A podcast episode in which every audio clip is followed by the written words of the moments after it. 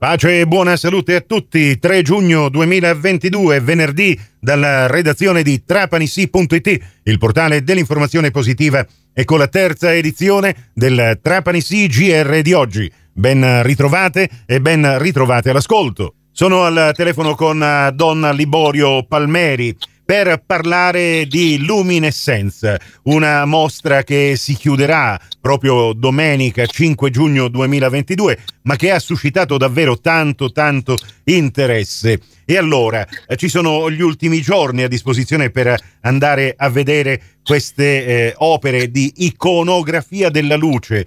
Cos'è Luminescenza, Don Liborio?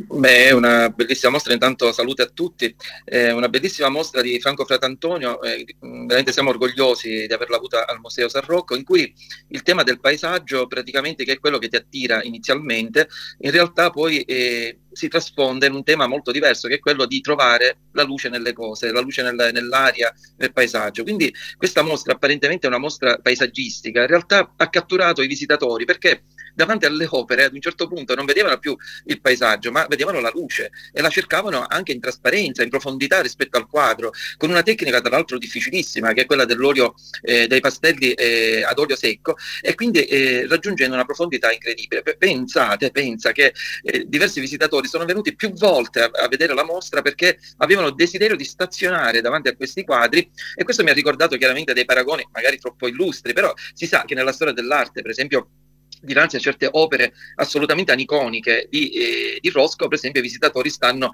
tanto tempo e si commuovono semplicemente nel vedere la trasparenza dei colori eh, in, che si in, praticamente inseguono l'uno con l'altro. Ecco, quindi questo certamente ha rappresentato una grande eh, gioia per tutti noi perché la mostra significa che è stata compresa nella sua verità. Ecco, parliamo di vere e proprie visioni interiori di commovente trasparenza. Questo è un grassetto che sto leggendo sì. eh, proprio a, a corollario di quanto detto. E, sì, ma, eh, sì. Eh, scusa Nicola, la cosa interessante è che le prime opere, perché si è voluto fare appunto questo percorso, sembrano delle foto. Molti visitatori, in, intraprendendo la visita della mostra, dicono ma è un fotografo, perché lui ha una resa iperrealistica anche del paesaggio. Dopodiché andando avanti nella mostra si capisce che non sono delle foto, ma sono dei paesaggi interiori.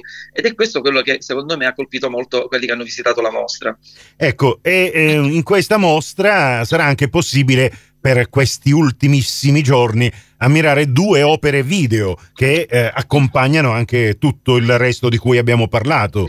Sì, sono due video molto interessanti, uno uh, che eh, si chiama Pozzo Paradiso ed è riferimento ad una leggenda celtica di quell'uomo che eh, cercava la parola che gli mancava, si tuffa nel mare, entra in questo Pozzo Paradiso e va a rubare praticamente le parole di cui aveva bisogno. Quando esce dall'acqua praticamente pronuncia le prime parole della poesia e nella storia dell'umanità, quindi la poesia nasce in, in questo modo. E c'è naturalmente un poeta che si chiama Riccardo Emmolo che viene ripreso proprio mentre si tuffa nel mare di San Pieri, eh, nella zona di Modica e poi naturalmente non vi racconto il video che tra l'altro ha musiche eh, struggenti, bellissime. L'altro invece l'opera vuole esprimere il fatto che ognuno di noi, non soltanto l'artista, realizza un'opera nella sua vita, pure una casalinga nel preparare ecco, un buon piatto per la sua famiglia è, è un artista, realizza un'opera. Allora prendendo spunto dal lavoro che si è fatto al San Rocco, eh, Franco Fratantonio esprime quest'idea, questo eh, concetto e soprattutto poi prende dei frammenti, dei frame, si dice, del video e li rende iperrealisticamente attraverso sempre l'uso del pastello secco ad olio. Una cosa davvero straordinaria. Ecco, approfittando del fatto che ormai la nostra città è piacevolmente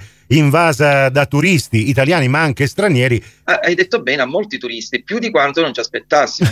Presto eh, sarà raccontata in un prezioso catalogo bilingue che sarà presentato al Museo San Rocco alla presenza proprio dell'artista con i eh, curatori della mostra, Don Liborio Palmeri, ma anche Carla Ricevuto che vogliamo salutare e ringraziare. E, eh, eh, si trova negli Stati Uniti, però ecco, ha dato il suo contributo eh, alla, alla, mostra perché aveva cominciato a lavorarci prima di ripartire per lavorare lì in una galleria newyorkese, quindi l'abbiamo voluta fare in tandem proprio per eh, mettere insieme anche queste forze critiche, a cui si è aggiunta poi questa eh, giornalista e curatrice molto importante che scrive per diversi giornali come Art Tribune o il giornale dell'arte che si chiama Maria Chiara di Trapani. Devo dire poi che del catalogo si apprezzerà anche per chi può naturalmente moltissimo la traduzione che è di un professore universitario, Douglas Mark Ponton, Hamilton, che ha tradotto davvero in maniera magnifica i, i testi che fanno parte del catalogo.